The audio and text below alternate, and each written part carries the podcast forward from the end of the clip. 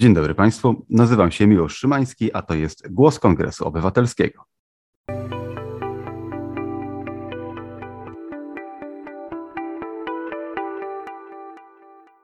Moim gościem jest dzisiaj dr Justyna Pokojska, Digital Economy Lab Uniwersytetu Warszawskiego, a także członkini Rady Programowej Kongresu Obywatelskiego.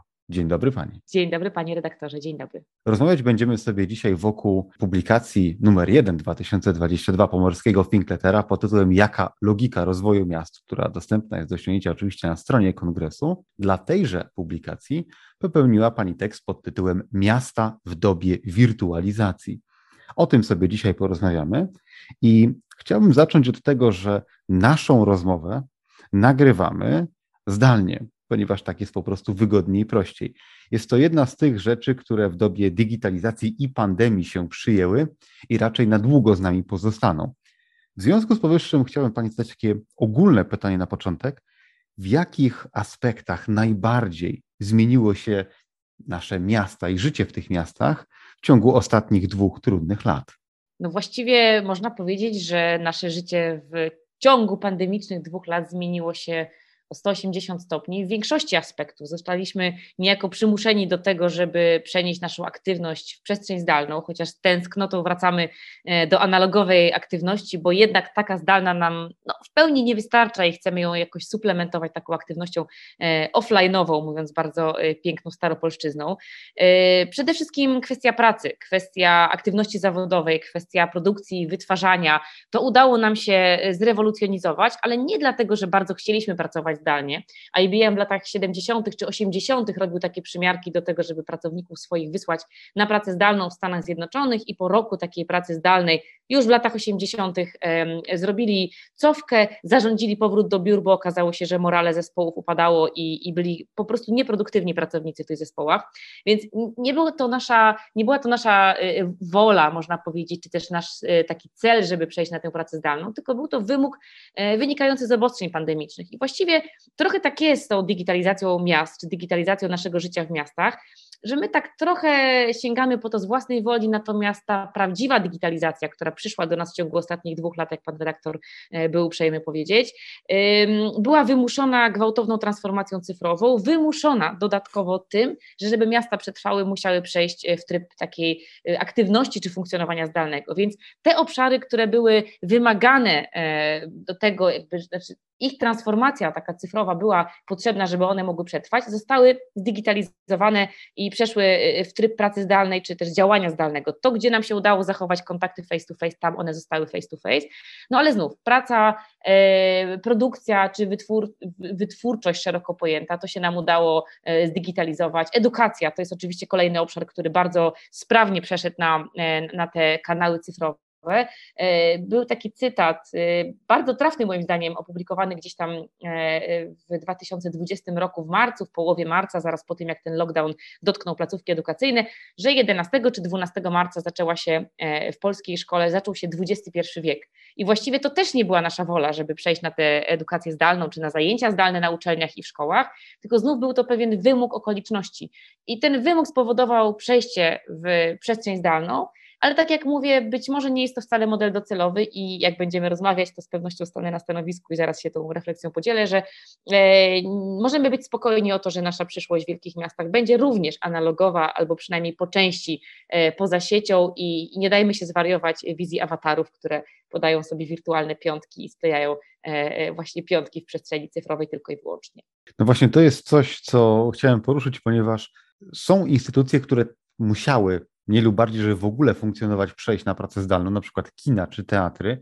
I o ile wyobrażam sobie oglądanie filmu w zaciszu własnego pokoju, o tyle przeżywanie sztuki teatralnej albo oglądanie muzeum na ekranie komputera to jest coś, co no, można robić w ostateczności tak naprawdę.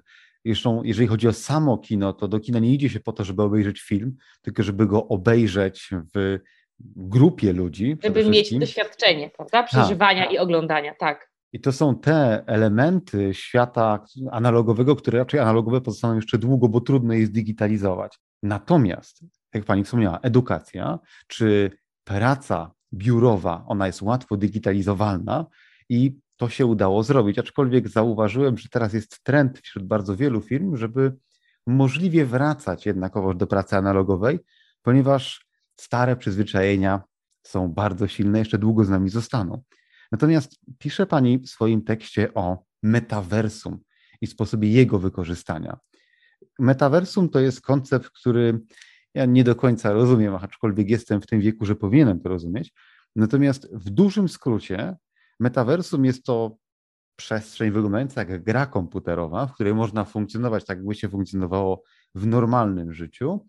Y, najpopularniejsze... Bardzo ciekawe wejdę w słowo, że pan redaktor mówi w normalnym życiu, ale do tego zaraz wrócimy, łapię za słowo, bo to jest nie bez znaczenia, że pan tak właśnie to opisał.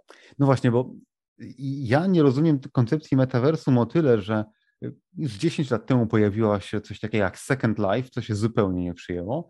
Następnie teraz Mark Zuckerberg, uciekając do przodu od skandali krążących wokół Facebooka, mówi o zbudowaniu Facebooka na żywo, w którym będzie można spotykać się z ludźmi zupełnie jakby się było na, obok siebie przy stole. Zupełnie tego nie widzę.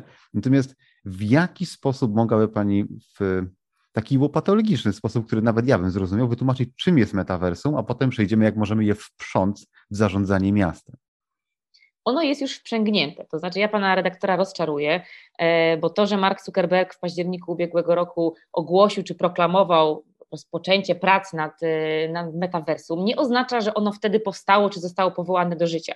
Te prace w kierunku rozszerzenia naszej rzeczywistości o kolejne obszary czy kolejne rynki e, przebiegają już od wielu, wielu lat i on po prostu nie tyle proklamował, co zaznaczył oznaczył, przywłaszczył sobie fragment rzeczywistości, która już istnieje, a że jest znakomitym marketingowcem, to oczywiście jemu się to udało, bo ma kapitał i możliwości. To, że rozszerzamy nasze rynki zbytu, rozszerzamy rynki, takie ekonomiczne rynki o nowe obszary, to jest niestety, niestety prawo ekonomiczne i to się dzieje. My z tym nie musimy tutaj dyskutować ani polemizować. Staramy się znaleźć takie obszary, gdzie udaje się nam sprzedać dodatkową wartość i stworzyć nowe rynki, na których nasze produkty będą miały wartość. Jest to po prostu kwestia dobrego zarządzania kapitałem, czy też tworzenia potrzeb. No, wiemy o tym, że jedną z podstaw marketingu jest tworzenie potrzeb, które później zaspokaja się produktami, które ludzie kupują. I mam wrażenie, że podobnie jest z metaversum, to znaczy tworzymy pewien, pewien świat wirtualny, który będzie może nie tyle taką cyfrową kopią naszego świata rzeczywistego, ale jego rozszerzeniem. Takie staroświeckie, użyję takiego słowa, pozwoli Pan, określenie, na, znaczy podział na świat analogowy i wirtualny i w pierwszym fragmencie rozmowy tak żeśmy się dali e, jakby po, po ponieść takiej, takiej metaforze, to jest e, takie rozróżnienie, które dzisiaj już zupełnie nie jest przystające do naszej rzeczywistości. My mówimy dzisiaj w kategoriach on live, naszego życia, które jest jednocześnie cyfrowe i jednocześnie analogowe i nie ma życia analogowego bez, tej, bez tego cyfrowego odniesienia, czy też tego cyfrowego przedłużenia. I metaversum nie jest nowym światem, jest pewnym rozszerzeniem tego świata, w którym, w którym my funkcjonujemy. Można to nazwać augmented reality, ta rzeczywistość rozszerzona. I oczywiście nie każdy będzie potrzebował w tym metaversum funkcjonować, ale ci, którzy będą mieli taką ochotę, czy możliwość, czy zainteresowanie, będą grali w Robloxa lub w inne obszary, będą w tej przestrzeni cyfrowej mogli sobie funkcjonować. Funkcjonować oczywiście nie w znaczeniu pełnego realizowania potencjału człowieczeństwa, no bo jakżeż w przestrzeni cyfrowej realizować to, co e, starożytni Grecy nazywali kalokagatią, pięknem i dobrem, czyli właśnie takim ideałem bycia człowiekiem. Arystoteles oczywiście by się nie zgodził, że tam cokolwiek można realizować, bo do tego potrzebne jest ciało i dusza, ale ciało przede wszystkim, więc w przestrzeni wirtualnej nie możemy być piękni i dobrzy, bo nie ma tam naszego ciała i naszej materii. Ale jest to taka przestrzeń, to metaversum, w której możemy e, jakby mieć swoją aktywność, mieć swoje awatary, które będą taką aktywność podejmowały. Możemy oczywiście kształtować siebie na swoje wyobrażenie, na swoją potrzebę, kim chcemy być, tamtym kimś możemy być. Możemy kupować różne towary. E, gra Roblox, którą, którą gra e, kilka czy kilkanaście już teraz milionów Amerykanów. To jest gra, która pozwala kształtować właśnie to metaversum po swojemu. Grają w to dzieciaki, grają w to dorośli, ale jest to kolejny rynek zbytu. Na przykład w tej grze, która jest grą zanurzoną w metaversum, można sobie kupić torebkę Prady i ta torebka Prady w tej grze jest droższa niż torebka Prady na żywo. Taka trzymana w szafce y, w przedpokoju, w mieszkaniu, y, w naszym świecie analogowym, można tak powiedzieć.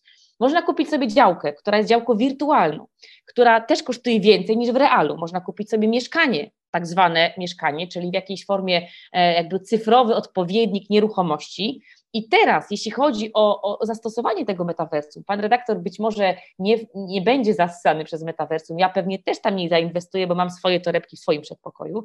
Natomiast ci, którzy będą chcieli spekulować tymi nieruchomościami, czy też tymi dobrami posiadanymi w metaversum, będą patrzyli, jak one rosną w siłę, jak e, ich akcje rosną i, i jeżeli kupili tę torebkę za jakąś kwotę, a potem mogą sprzedać ją trzy razy drożej, to ten biznes kwitnie. Są chętni kupujący, są chętni sprzedający.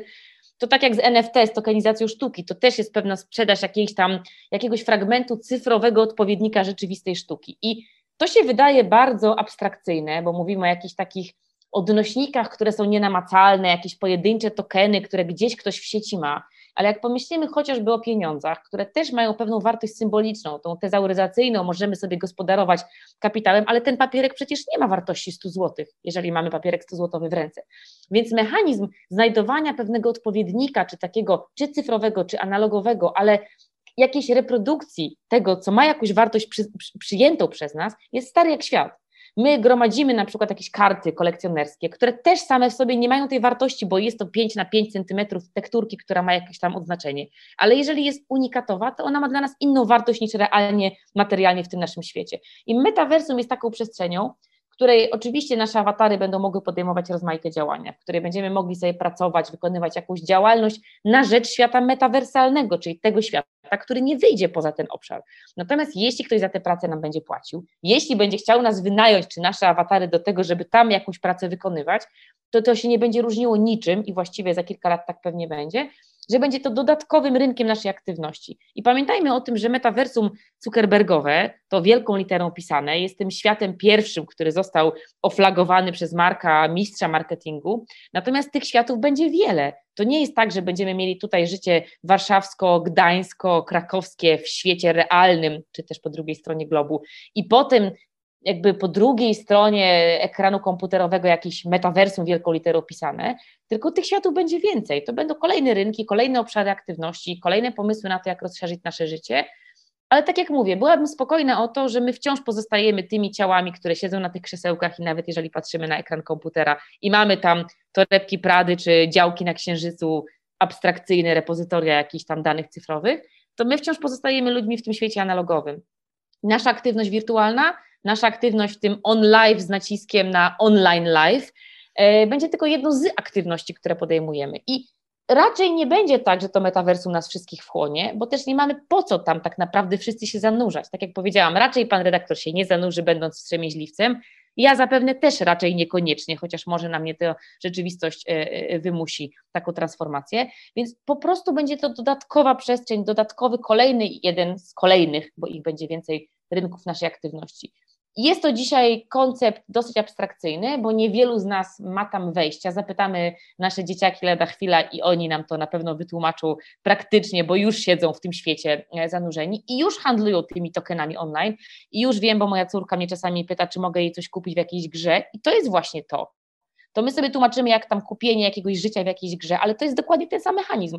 Ona ściągnie z karty mojej pieniądze, żeby w świecie Robloxa czy innego e, e, cyfrowego, cyfrowej przestrzeni zainwestować w coś, czego przecież obie nie mamy. Natomiast jest to symbol statusu, jest to jakaś tam wartość spekulacyjna, mam nadzieję, że ona nie będzie tym spekulować, no ale dorośli gracze, poważni gracze będą to właśnie tak traktować, jako pewną inwestycję. Czy kupowanie działek na Księżycu, gdzie raczej pan redaktor i ja w tym tygodniu nie polecimy, nie jest pewną formą inwestowania w coś abstrakcyjnego. Pokazuję to tylko dlatego, żeby y, dowieść, że ten mechanizm jest absolutnie uniwersalny. A to, że wymyślamy nowe przestrzenie, gdzie możemy realizować właśnie te nasze uniwersalne potrzeby, no to jest duch czasu. Technologia się rozwija, rewolucja technologiczna pozwala nam na coraz bardziej śmiałe zakusy na przestrzenie, które nie istnieją. No ale jeżeli biznes się kręci, to to właściwie nic nie stoi na przeszkodzie. Bądźmy spokojni, metaversum nas nie zasie, nie wchłonie, będziemy dalej żyli w naszym świecie tu i teraz i będziemy, tak jak pan redaktor powiedział, y, korzystać z tych przyjemności wielozmysłowych, tych właśnie organoleptycznych, czyli bycia w kinie, siedzenia na fotelu w kinie, spotykania się ze znajomymi, e, wąchania produktów, tych olfaktorycznych doznań mamy tak wiele w naszym świecie realnym, na razie świat wirtualny, VR-owy czy augmented reality nie przeskoczył tej bariery i nie wszystkie zmysły jesteśmy w stanie przełączyć w tamtą stronę, więc będę takim głosem, e, może nie wstrzemięźliwości, ale takiego dystansu co do tego szaleństwa technologicznego, bo, bo wiele mamy takich e, entuzjastycznych e, obserwatorów, którzy sądzą, że lada chwila nasz świat przestanie tutaj istnieć. Tu raczej jesteśmy całkiem potrzebni. A tam możemy, ale nie musimy skorzystać z tego świata. Nie wiem, czy było to patologiczne, panie redaktorze, ale starałam się jak mogłam. Znaczy, mi to przywodzi na myśl na przykład złoto, bo kilka tysięcy lat temu złoto miało dwa zastosowania. Po pierwsze było ładne, a po drugie nie rdzewiało. Y, dzisiaj, no to dopiero się pojawia w XX wieku, okazało się, że złoto także przydaje się w przemyśle. Natomiast generalnie y, biżuteria czy, czy pierścionki i inne tego typu rzeczy, to jest tylko i wyłącznie nasza umowa, że my się zgadzamy co do tego, że złoto ma wartość. Dlatego też ono trzyma wartość od kilku tysięcy lat. Więc tak na to patrząc, na przykład tokeny NFT przedstawiające na przykład Monalizę. E, no i tak dobrze, kotki, memy z kotkami. Na przykład memy z kotkami. Jeżeli mem z kotkiem jest ładny, to może być ładny jak złoto dla kogoś, Następnie, ponieważ jest to e, fragment kodu, no to nigdy nie zardzewieje, więc podobnie jak złoto będzie wieczne. I tak na to patrząc, memy z kotkami w wersji NFT mogą być czymś jak złoto, pod warunkiem, że wystarczająco dużo ludzi się zgodzi co one do tego. już są, jest... panie redaktorze, one mają zawrotne kwoty, akurat memy z kotkami w formie NFT albo fragmenty y, cyfrowego bliźniaka ciała wokalistek polskich, bajońskie sumy zgarniają, więc to już jest uznane w świecie spekulacji NFT czy się to Panu podoba, czy mnie się to podoba, czy nie, to ten świat już tak wygląda. I właściwie to już nie jest przyszłość, tylko teraźniejszość.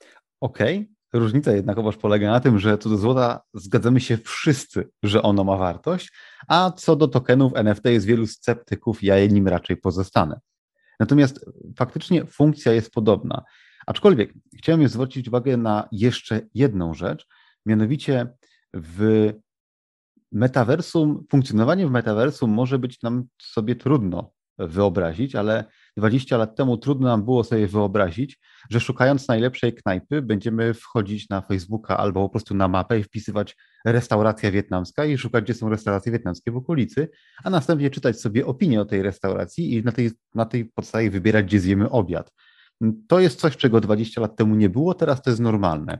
Podobnie trudno jest dzisiaj mieć jakikolwiek biznes, który nie będzie miał strony na Instagramie, albo strony na Facebooku, albo ewentualnie Twittera, e, albo też nie będzie oznaczony na mapie Google'owej, bo inaczej nikt go przecież nie znajdzie. Stąd też zastanawiam się, skąd jeszcze się czerpie w Polsce, w naszych miastach moda do billboardów i reklam na billboardach, bo one są przecież już w tej chwili bezużyteczne tak de facto. Natomiast wracając do próby zaprzęgnięcia metaversum do biznesu, o ile jestem w stanie sobie wyobrazić potrzebę, żeby oznaczyć na przykład moją restaurację na mapie, żeby ktoś ją mógł znaleźć, o tyle robienie wirtualnej restauracji, odpowiednika mojej wirtualnej restauracji w jakimś tam metaversum, no czemu ono właściwie ma służyć? Ktoś, żeby znalazł to na mapie, to już mamy tę technologię. Żeby ktoś zobaczył, jak wygląda w środku, no od tego są zdjęcia i one też są na google'owych mapach. Weźmy przykład restauracji. Po co miałbym robić wirtualny biznes w metaversum? No mówiąc najprościej, po to, żeby poza restauracją w świecie y, analogowym, która y, może być kapryśnym rynkiem, co pokazała nam pandemia i wiemy doskonale, że zamknięcie restauracji oznacza zerowe przychody dla restauratorów czy dla innych przedstawicieli tego typu biznesu, żeby móc zagwarantować sobie bezpieczny, stabilny przychód.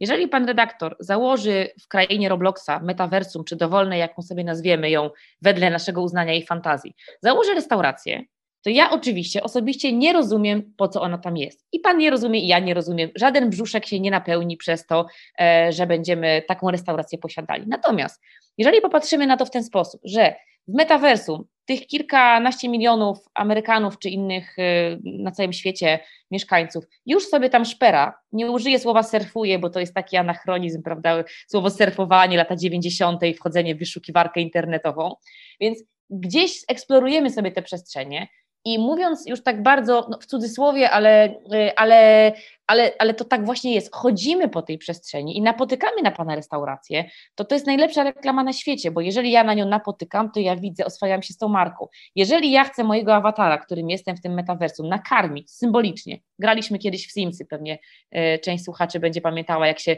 grało w Simsy i napełniało brzuszki wirtualnych postaci w komputerze. Więc mniej więcej tak, tylko bardziej na poważnie, mówiąc y, wprost obracając normalnymi, normalnymi pieniędzmi, które są uznane na całym świecie, a nie tylko w metaversum.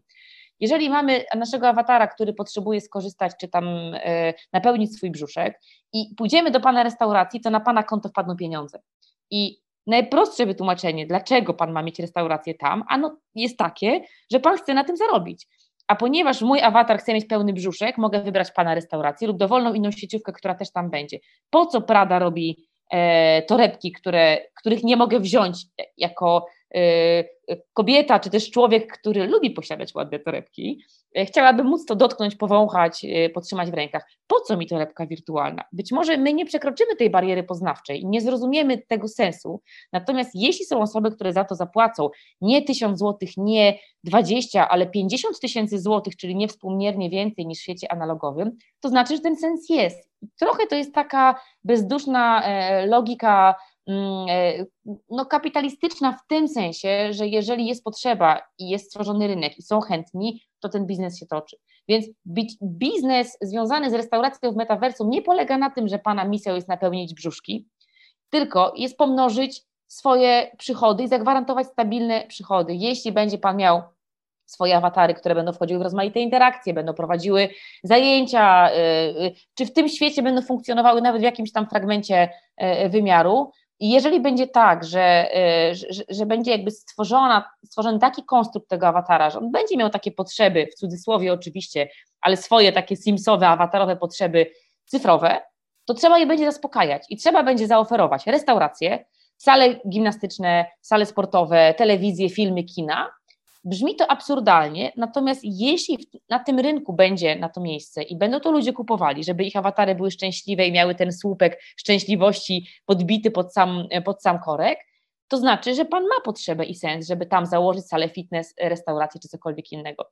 Ja prowadziłam kiedyś taką rozmowę mm, z badaczami NFT i absolutnie nie mogłam zrozumieć, po co jest NFT i dlaczego należy mieć cyfrowe y, odpowiedniki dzieł, które wiszą w muzeach, dlaczego Mona Lisa, która wisi w Louvre, nie wystarczy nam jako dobro kulturowe. I powiedziano mi wtedy, że NFT to jest tylko i wyłącznie, właściwie już mówiąc najprościej, y, jakby narzędzie i potencjał spekulacji. I że nie ma się co czarować, że jest to pewna forma rozszerzania rynku i właśnie handlowania dziełami sztuki w innej formule niż tylko w tej formule analogowej pojedynczego dzieła, sprzedamy jeszcze jeden, przynajmniej jakby jednego cyfrowego bliźniaka, to już będzie kolejny kapitał. I myślę, że ten sens jest trudny do pojęcia, bo musielibyśmy przedefiniować to, czemu służą te dzisiejsze e, instytucje, czy też te doświadczenia miejskie, które znamy z naszego analogowego, nie powiem normalnego, bo tego będę się właśnie wystrzegać, ale tego dzisiejszego życia, tego, które znamy. Ono jest normalne w sensie statystycznym, najczęstsze, bo my je po prostu znamy, bo ono jest nasze. I nasze rozumienie restauracji to jest miejsce, gdzie zaspokoję moją potrzebę głodu, moją osobistą, mojego ciała i mojego brzucha.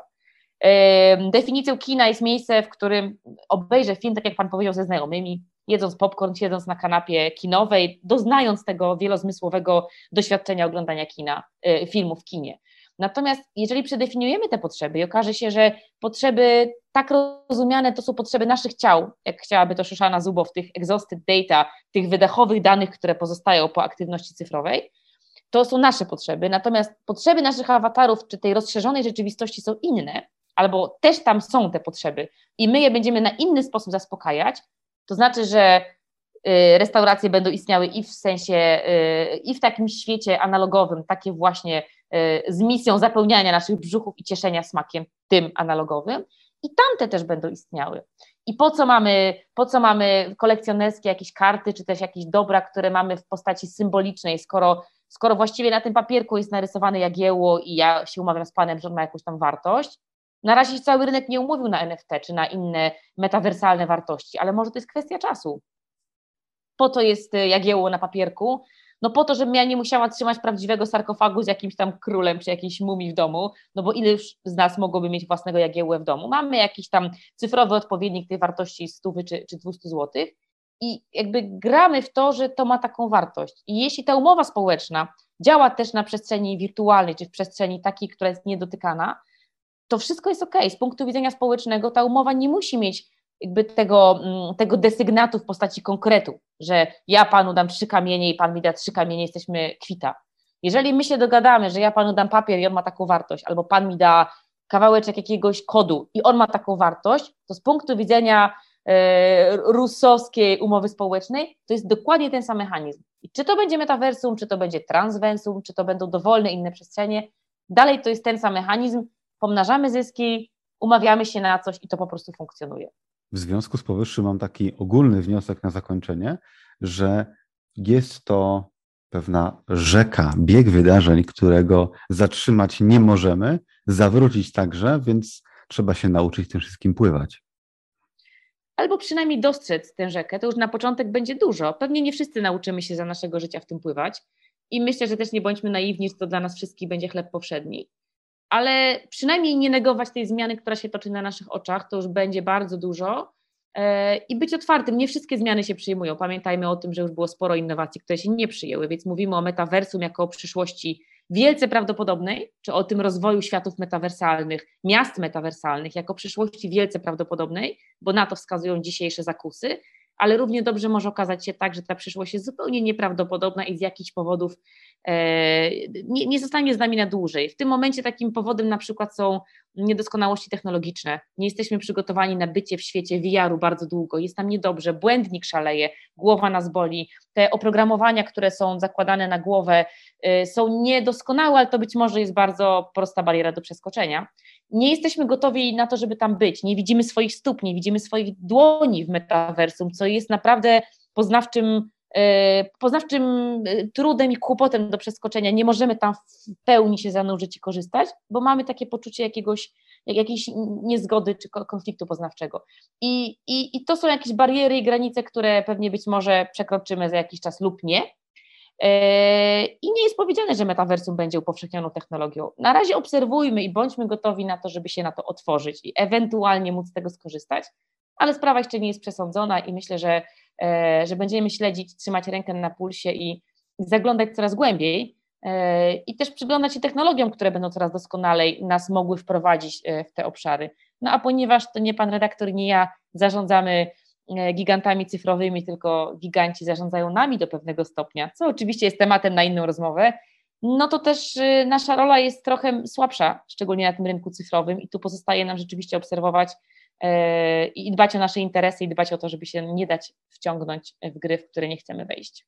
Czyli musimy być świadomi tego, co się wokół nas dzieje, albo przynajmniej rozumieć, że to się dzieje. E, próbować, rozumieć. Próbować. Dziękuję Pani pięknie za rozmowę. Dzięki piękne. A moim gościem była dr Justyna Pokojska, DELAB Uniwersytetu Warszawskiego, członkini Rady Programowej Kongresu Obywatelskiego.